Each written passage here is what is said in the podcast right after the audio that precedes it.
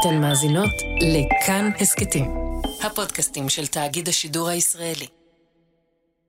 היי, אתם על חיות כיס, אני צליל אברהם, ויש לי שאלה אליכם. מה קורה אם מוציאים אתכם לחל"ת ואתם זכאים רק לחודשיים דמי אבטלה, כי אתם מתחת לגיל 28, אבל אז במהלך החל"ת אתם חוגגים יום הולדת 28? האם האבטלה שלכם מתארכת או לא?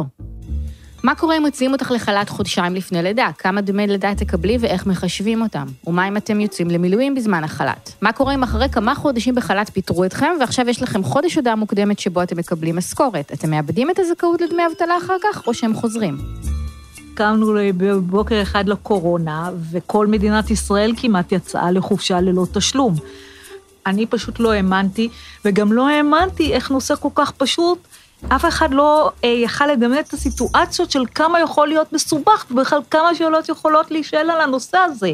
זאת עורכת הדין סיגל רונן כץ. היא מומחית לדיני עבודה והיא עובדת באתר כל זכות, אתר שהוא כמו אנציקלופדיה של זכויות בכל מיני תחומים. עבודה, דיור, מוגבלויות, זכויות להט"ב, גבייה, צרכנות ועוד המון, ובשפה שכל אחד יכול להבין, גם בעברית וגם בערבית.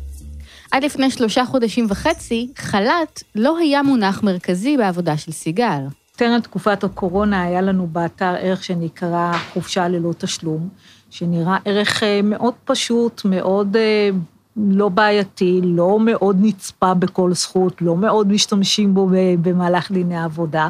מה קורה שהחל"ת מתמשך, מתמשך ומתמשך, ואנשים ממשיכים להיות בחל"ת? האם זה פיטורים? האם זה התפטרות? זה פשוט לא יתואר כמה המציאות הרבה הרבה יותר מורכבת אה, ממה שמישהו בכלל יכל לשער.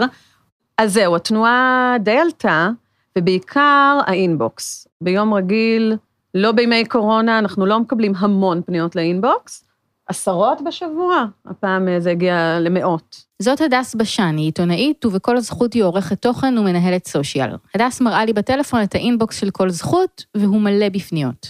או, oh, הנה. אני עובדת כפקידת קבלה במלון. לקראת החזרה לעבודה הוחלט שכל העובדים עושים הכל. חזרה לעבודה, אני מבינה מזה שהיא הייתה בחל"ת בקורונה, ועכשיו החל"ת נגמר. כלומר, על אף שאני פקידת קבלה, יכולים לשבץ אותי כחדרנית, מלצרית וכדומה. אני סובלת... במרץ, כשעשרות אלפי אנשים נכנסו לבידוד, מיליון עובדים הוצאו לחופשה כפויה ללא תשלום, והמונים עברו לעבוד מהבית, כשהמוקדים ואתרי האינטרנט של הביטוח הלאומי ושל שירות התעסוקה קרסו, סיגל, הדס והחברים שלהן לעבודה מצאו את עצמם בלב הסערה. כל יום, בתוך הלילה, אגב, רוב תקנות שעת החירום היו מפורסמות או ב-6 בבוקר, רק אז הממשלה קיבלה החלטה, או ב-2 או 3 לפנות בוקר. הרבה פעמים זה היה נכנס לתוקף כבר באותו יום. אז לא היה לנו ברירה, היינו צריכים פשוט לשבת ולעדכן בשעות האלה.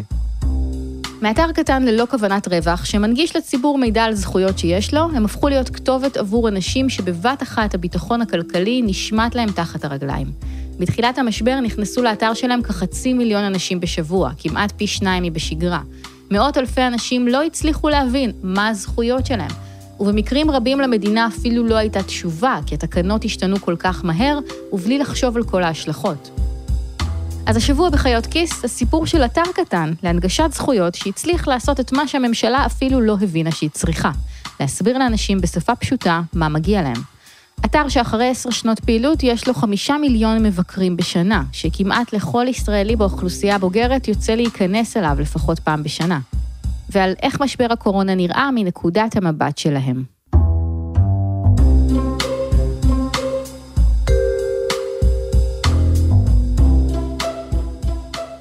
עוד לפני שנדבר על איך הכל התחיל, אני רוצה להבין מה בדיוק כל זכות עושים. כדי לעשות את זה, סיגל והדס פותחות את חוק פיצויי פיטורים ומבקשות ממני לקרוא את סעיף 11א. זה החוק, החוק זה סעיף 11א. התפטר עובד מחמת הודעה מוח... הרעה מוחשית בתנאי העבודה, או מחמת נסיבות אחרות, שביחסי עבודה לגבי אותו העובד שבהן אין לדרוש ממנו כי ימשיך בעבודתו, רואים את ההתפטרות לעניין חוק זה כפיטורים. אחר כך הן מראות לי את העמוד המקביל בכל זכות, עמוד פיצויי פיטורים לעובד שהתפטר בגלל הרעה מוחשית בתנאי העבודה. יופי, עכשיו בואו נראה את אותו משפט אצלכם. אז המשפט הפך לערך שלם, אבל אנחנו מסבירים, כן. אנחנו נותנים דוגמאות. אי תשלום שכר, העברת מקום עבודה, התקנת... בעוד שהחוק כתוב במשפטית, העמוד של כל זכות כתוב כמעט בשפת בני אדם. מסבירים שם מה יכולה להיות הרעה בתנאים. שינוי משמעותי בתנאי העבודה, הלנת שכר או אי תשלום תנאים סוציאליים, ירידה באחוז המשרה או בשכר, וגם יחס משפיל ומבזה או הטרדה מינית. כתוב גם שקודם צריך להודיע למעסיק שיש הרעה בתנאים, ורק אחר כך להתפטר, וגם שההכרעה אם התפטרות כזו נחשבת לפיטורים היא בסופו של דבר ספציפית לכל מקרה, ואי אפשר לדעת מראש. יש שם גם הסבר איך מקבלים את פיצויי הפיטורים ומה הגובה שלהם, שזה כבר מחוקים והסכמים קיבוציים אחרים לגמרי. הדבר הזה, עצם הקיום של הסבר כזה בשפה ברורה, אולי נראה מובן מאליו, אבל הוא לא. הוא בעצם התחיל כסוג של סטארט-אפ חברתי. עמיתי קורן, מנהל של כל זכות. הסטארט-אפ החברתי של עמיתי קורן התחיל אחרי שנגמר הסטארט-אפ הטכנולוגי שלו. בעוונותיי אני לא, לא בא מהעולם החברתי, עבדתי הרבה שנים בעולם ההייטק. התחלתי כמהנדס תוכנה, בשלב מסוים הייתה לי חברה שהצליחה להימכר ב-2006. כמה? כתוב בדה מרקר. לא דרמה. 18 וחצי מיליון דולר. לא, לא הפיל את ה... כמו שהציניקנים בתפן אומרים, באותה שנה איסקר נמכרו ב-4 מיליארד דולר, אז שממוצע עסקאות בתפן היה 2 מיליארד דולר, give or take. המוצר שעמיתי והשותפים שלו פיתחו היה... מערכת CRM במודל, מה שהיום קוראים מודל ענן, Software as a Service, תוכנה להשכרה. היינו דור ראשון בתחום הזה. ואחרי שהוא עשה לביתו, הוא רצה לעשות משהו אחר. החלטתי ש... for profit בשבילי סיימתי, יש לי... אני כלכלית בסדר, הילדים שלי בסדר. החלטתי לעשות משהו חברתי. אמיתי הוא טיפוס מהנדס קלאסי, צנום עם חיוך ביישני וקול שקט. הוא רצה להשתלב בעולם החברתי, אבל הוא הבין שיש לו כישורים מאוד ספציפיים, ולא כאלה שמזוהים בהכרח עם התחום הזה. נזכרתי בכשל האישיותי שלי, אני לא outgoing person, זאת אני אדם יותר uh, פרטי, אז החלטתי שכל הקטעים האלה של uh, חיבוקי וזה, אני שומר אותם למשפחה, את איקס הקילוגרמים של חיבוקיות שהאל נתן לי. עמיתי הבין שהרעיונות המוקדמים שהיו לו, כמו להיות מורה לאזרחות למשל, לא מתאימים לו, וגם לא ממצים את היכולות שלו. הוא חיפש פרויקט חברתי שהוא גם טכנולוגי, והתחיל להתעניין בטכנולוגיה חינוכית. הרעיון הגיע כשהוא פגש בכנס חבר, את ארז פרלמוטר. ממש ביציאה פגשתי אותו, דיברנו איזה דקה-שתיים, מה אתה עושה, מה אתה עושה, ואז הוא אמר שהוא לקח איזה פסק זמן, התנדב בעמותת סינגור קהילתי בירושלים, וכשהוא רצה לעזור לאנשים, הוא גילה שאין מידע. ואז שלחו אותו למגירה במשרד, במגירה בצד ימין יש חוברת על זכויות, ואז הוא אמר, זה לא עוזר לי, ואז הוא הלך, הביא את הלפטופ מהאוטו, התחבר לאינטרנט, וראה שגם באינטרנט הוא לא מוצא את התשובה, ואז הוא זיהה את זה כאזור בעייתי. זה פחות או יותר הייתה השיחה, לדעתי, לא הייתה יותר מארבע דקות. הלכתי, וזה צלל. מה שעמיתי גילה, יחד עם ארז, שהיום הוא יושב הראש של כל זכות, זה את קיומה של בעיה חברתית קשה ועקבית, אבל לא אינטואיטיבית, בעיית מיצוי זכויות. המשמעות של בעיית מיצוי זכויות היא בעצם שאנשים זכאים להמון דברים ולא מקבלים אותם. אלה יכולות להיות קצבאות, כמו קצבת נכות למשל, או דמי אבטלה, או הנחות, נגיד הנחה בארנונה, או במעון, או בתחבורה ציבורית, או שירותים שמגיע לאנשים לקבל, טיפול פסיכולוגי מקופת החולים למשל, או טיפולי שיניים לאנשים עם מוגבלויות. או דברים לא כלכליים, כמו מניעת אפליה, שלא ישאלו אותם בראיון עבודה איך הם יצליחו לטפל בילדים שלהם או בהורים המבוגרים שלהם. אבל הזכויות נשארות על הנייר. אתן לך דוגמה, אימא שלי כמה שנים קודם אה, נפטרה מסרטן, וברגע שנכנסתי לעולם הזכויות, אז עשיתי אחורה, ואז עשיתי fast forward, לא fast forward, אלא slow forward, איך לא ידענו זה ואיך לא ידענו זה, ואיך אפילו לא ידענו שלא ידענו. יש הרבה סיבות לבעיה הזאת, וחוקרים הקדישו לה מאמרים וספרים. לאנשים שסובלים ממוגבלות או לאנשים שחיים בעוני, אין תמיד פנאי וידע לגשת לגופים המסוימים בשעות קבלת הקהל ולמלא טפסים. הסיטואציה של לבקש הנחה ולהצטרך להוכיח שאתה עני, או חולה, או נזקק באיזושהי צורה, יכולה להיות משפילה ומאיימת. יש סטיגמה לקבלת קצבאות מסוימות ועוד סיבות. זו הסיבה שאנשים רבים תומכים בזכויות אוניברסליות. בישראל למשל מעניקים קצבת זקנה לכולם, לא רק למי שזקוק לכסף. הסיבה היא שברגע שמבקשים מאנשים לעמוד בכל מיני קריטריונים כדי לקבל את ההטבה, יש סיכוי טוב שהאנשים החלשים ביותר אפילו לא ייגשו למבחן ולא ידרשו אותה. צעד הכרחי, לא מספיק, אבל הכרחי כדי לפתור את הבעיות האלה, הוא שאנשים ידעו. שאנשים פשוט ידעו מה מגיע להם. הנקודה המרכזית היא... אתה לא יודע שאתה לא יודע, אתה חושב שאם יש לך נגיד מעמד כלכלי X, אז אתה לא זכאי אוטומטית לדברים, אתה... בקיצור, אתה לא יודע. דוגמה נהדרת לזה נתן לי העורך הראשי של כל זכות, עורך הדין שרון הורנשטיין. החוק מאפשר למשל אדם שהוא מטופל דיאליזה או כימו או אה, הקרנות, לקבל החזר הוצאות נסיעה על הנסיעות מהבית לטיפול. ואם הוא עושה את זה ברכב או ב... אה, אז הוא מקבל, אם אני לא טועה, רק 50 אחוז מההחזר. תחשבי אדם בפריפריה, שעובר טיפולים כימותרפיים או טיפולי דיאליזה בתל השומר, חתיכת נסיעה שיש לה עלות מאוד מאוד גבוהה. השתתפות של 50 אחוז היא חשובה, אבל עדיין היא נתח משמעותי לא משולם. במקרים רבים אנשים כאלה גם הפסיקו לעבוד, נגרם להם נזק כלכלי אדיר, הם גם אולי גם רוכשים תרופות מתחת לסל, כל המשפחה אולי נכנסת למשבר. מסתבר שכל אחת מרשויות הרווחה, מחלקה לשירותים חברתיים בכל רשות מקומית בארץ, מוסמכת, יש לה סמכות, היא לא חייבת, זו סמכות שברשות, להשלים את זה ל-100%. חלקם משלימות ל-90%, חלקם לפחות. בואו נבין שנייה מה קורה פה.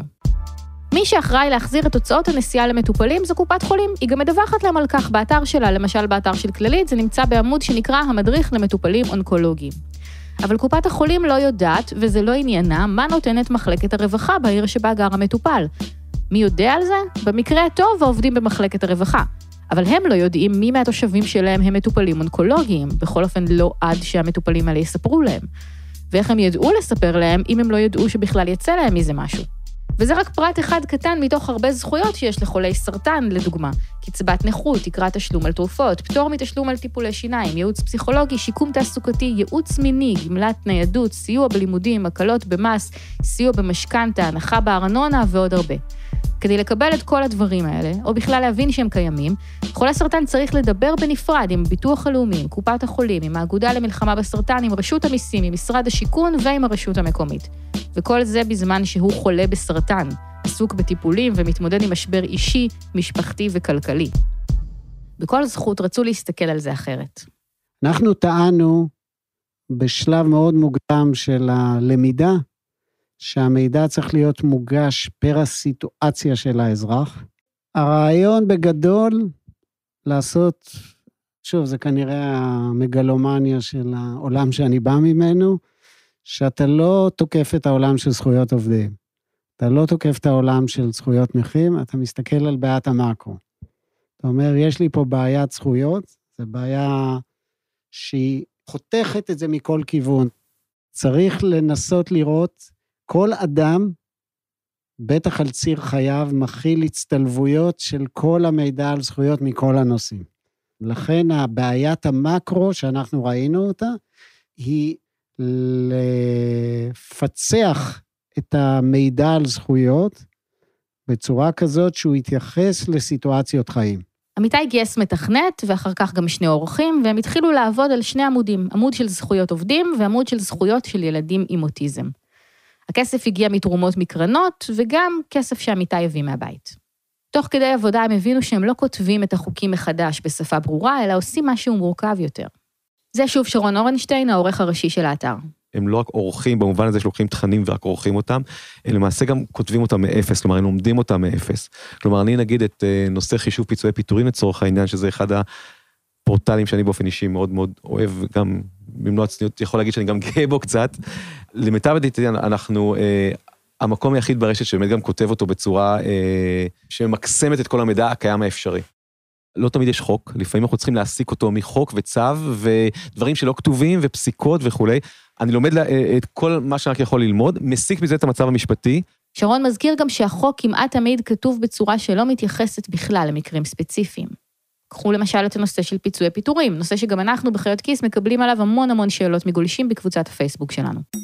פעם היה סידור כזה שעובד שמפוטר מקבל פיצויים, חודש משכורת על כל שנה שהוא עובד, ועובד שמתפטר לא מקבל. זה יצר מצב שמעסיקים מהססים לפטר עובדים, כי הם יודעים שזה יעלה להם הרבה כסף, ומצד שני עובדים לא ממהרים להתפטר, כי אם יפטרו אותם זה יהיה להם יותר משתלם, מין מאזן אימה כזה. אבל היום זה כבר לא ככה. רוב העובדים חתומים היום על סעיף 14, זה סעיף שקובע הסדר אחר. המעסיק צריך כל חודש להפקיד כסף לפיצויים של העובד, 6% מהשכר. הכסף הזה מופקד ישירות בקרן הפנסיה של העובד, כך שהוא מקבל את אותם 6% גם אם הוא מתפטר. אם המעסיק מפטר אותו, הוא צריך להשלים את הפיצויים מ-6% מהשכר ל-8.3%. אבל זו רק ההתחלה. מה קורה אם עבדתי חלקיות משרה? עבדתי אה, חצי משרה, עברתי לרבע משרה, עליתי לחצי משרה, ירדתי לשלושת רבעי משרה, אה, וכל הזמן התנדנדתי והתנדנדתי באותו מקום. איך עושים את זה? כי החוק שהוא חוקק, הוא לא צפה את כל הדברים האלה. רוב החוקים האלה חוקקו בשנות ה-50, שהיה עבודה אחת קבועה, מקסימום חצי משרה. התשובות לשאלות כאלה לא נמצאות בחוקים, אז הן מתבהרות כשמישהו תובע, ובית משפט צריך להחליט. ואם זה לא קורה, אז פשוט אין תשובה. כל המידע הזה, היה צריך א' להכיל אותו, ללמוד אותו, ואחרי זה איך להציג אותו. לילות לבנים שלמים שפשוט הייתי רץ בפארק הירקון, ולאט לאט היו נופלים לי האסימונים עד שהגענו לצורת העמדה הזו, שעדיין המידע פה הוא, הוא עמוס, הוא עצום, אבל לפחות אם מישהו רוצה ללמוד אותו, כמעט אין בו חסרים. לפעמים האנשים שמגיעות להם זכויות לא יודעים לחפש אותן, כי הם פשוט לא תופסים את עצמם כאוכלוסיות רווחה, כאנשים שהמדינה תסייע להם. סיוע לשכר דירה, יש זכות כזאתי. יש שורה ארוכה של זכאים. את יודעת למשל מי אחת האוכלוסיות שאצלהן התגלה אי מיצוי גדול, כלומר שיעור גדול של אי מיצוי, תת מיצוי? אם היית צריכה להמר, אנשים עם מוגבלויות, ואולי גם אה, עולים חדשים, משפחות אה, חד-הוריות, אז לא. זה דווקא אוכלוסיות של שכירים, הורים לילדים, שכירים שמרוויחים פשוט יחסית מעט. זה גם אחד מהקריטריונים, גם הם יכולים לקבל. כלומר, יכול מאוד להיות זוג נגיד צעיר, שרק עכשיו סיים את התואר, מתחילים עם רמות שכר יחסית נמוכות, הביאו די מהר ילדים לעולם, הם עומדים בקריטריונים. הם אנשים אקדמאים עם אוריינות מחשב, ואת יודעת מה? המידע הזה גם נמצא באתר הממשלתי. הם בכלל לא טורחים לשאול את השאלה האם אני זכאי לזכות. כל הזכות עבדו ככה במשך שנים לבד לגמרי, ניזונים בעיקר מתרומות, ולאט לאט גדלו. היום הם 17 עובדים והם מפעילים 6,000 עמודים, עמוד פייסבוק ובלוג. אחרי כמה שנים גם הרשויות הבינו שהן יכולות להיעזר בהם. היה לנו ברור שמבחינתנו, מה שאנחנו עושים זה textbook של ספר אזרחות. ממשלה צריכה לעשות את זה, הבנו למה היא לא עושה את זה?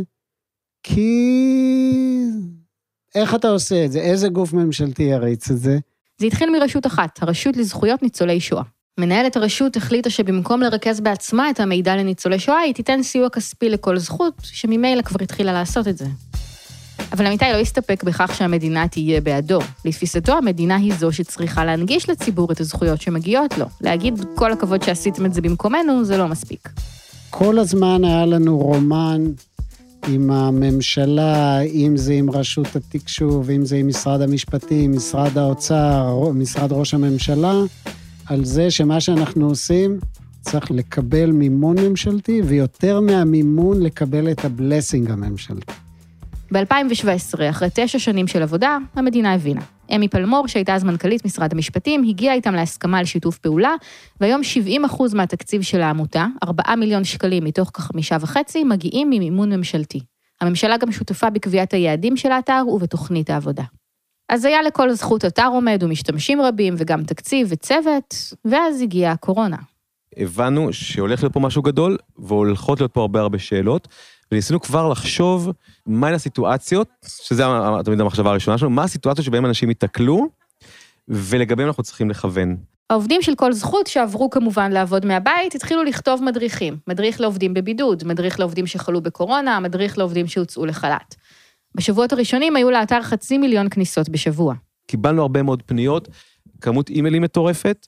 צריך לזכור שאנשים נמצאים פה גם במצב של היסטריה קצת אה, מוצדקת, לא... אה, אז גם כשיש מידע, הם לא מצליחים לרדת לעומקו, כי מרוב הלחץ והמתח והחששות וחוסר הוודאות, הם הלכו לאיבוד, או שלא היה להם כוח לחפש. אבל זה דרבן אותנו מיד לשאול עוד שאלות שלא חשבנו עליהן. התחלנו אה, לייצר דפים של שאלות ותשובות, מה קורה עם סיום החל"ת, כמה חל"ת מותר, האם הוא... בניגוד לצווי הרחבה וחוקי עבודה שמשתנים פעם בהרבה שנים, פה דברים השתנו כל הזמן. אני אישית, היום העבודה שלי התחיל בארבע וחצי לפנות בוקר, כי פחות או יותר זה היה הזדמנות לשעה וחצי שקטה לגמרי, כי בשש כבר התחילו ההתכתבויות והטלפונים בינינו, ואני מודה שאת המחשב עזבתי בשעה אחת אה, בלילה. ככה היו נראו השבועיים הראשונים. הפניות הגיעו והגיעו והגיעו. אתר אה, שירות תעסוקה קרס. אנשים באמת לא הבינו אם זכאים או לא זכאים. ולחלק גדול מהשאלות אפילו לא היו תשובות, לא רק לעורכי הדין של כל זכות, לאף אחד. דברים שלא ידענו מה לכתוב עליהם, או מה הסיטואציה. גם בימים כתיקונם אנחנו לא יודעים לפעמים מה הדין החל. במקרה הזה, אני חייב להגיד מילה טובה גם לביטוח הלאומי, גם לרשות המיסים, גם למשרד העבודה, שנרתמו וענו לנו במהירות הבזק על שאלות. לפעמים הם אמרו, אמרו לנו, כרגע אין חוק, אנחנו יודעים שזה בהליכי בירור. החוק כן מתייחס למה קורה בחל"ת, אבל הוא לא מתייחס למצב כל כך קיצוני. הוא לא דיבר על מצב שהמדינה כופה על מעסיק לא לפעול ואוסרת על עובדים לעבוד ומאפשרת להם אה, חל"ת גם בלי לנצל את ימי החופשה וכולי. תוך כדי המשבר יצרו בכל זכות את אחד העמודים ששרון הכי גאה בהם, מידע חשוב למי שנקלע לקשיים כלכליים בתקופת הקורונה.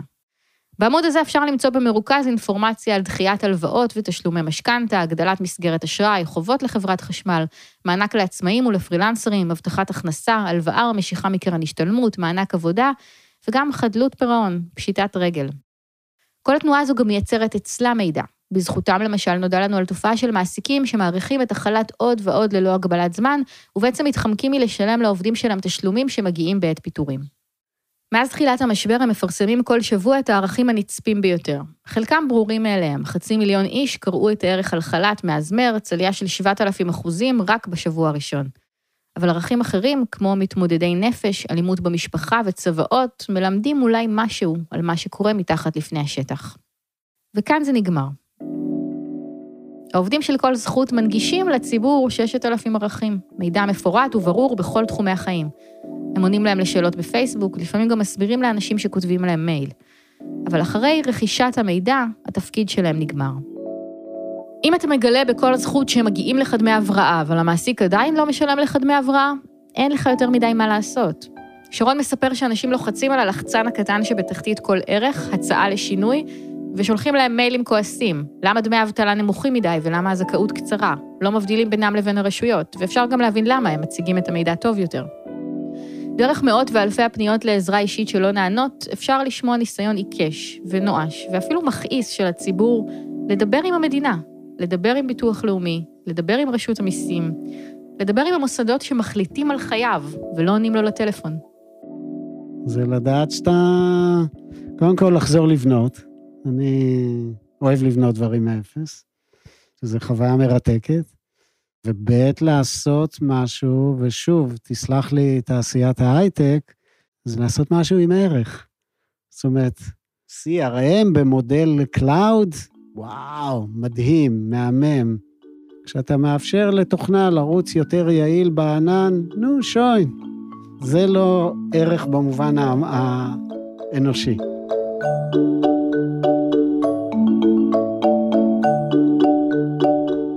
אנחנו היינו חיות כיס, הפודקאסט הכלכלי של כאן. רום אטיק הוא העורך, עורך הסאונד הוא אסף רפפורט. שרון אלבז סייעה בהכנת הפרק. במערכת חיות כיס, שאול אמסטרדמסקי ודנה פרנק. תודה גם לחברי קבוצת הפייסבוק שלנו שעזרו לנו עם דוגמאות למקרים שבהם חיפשו מידע. גם אתם מוזמנים להצטרף לקבוצה ולהיות חלק מהקהילה שלנו. אפשר להאזין לכל הפרקים של חיות כיס בכל יישומון הסכתים ובאתר כאן. אני צליל אברהם, תודה רבה שהאזנתם.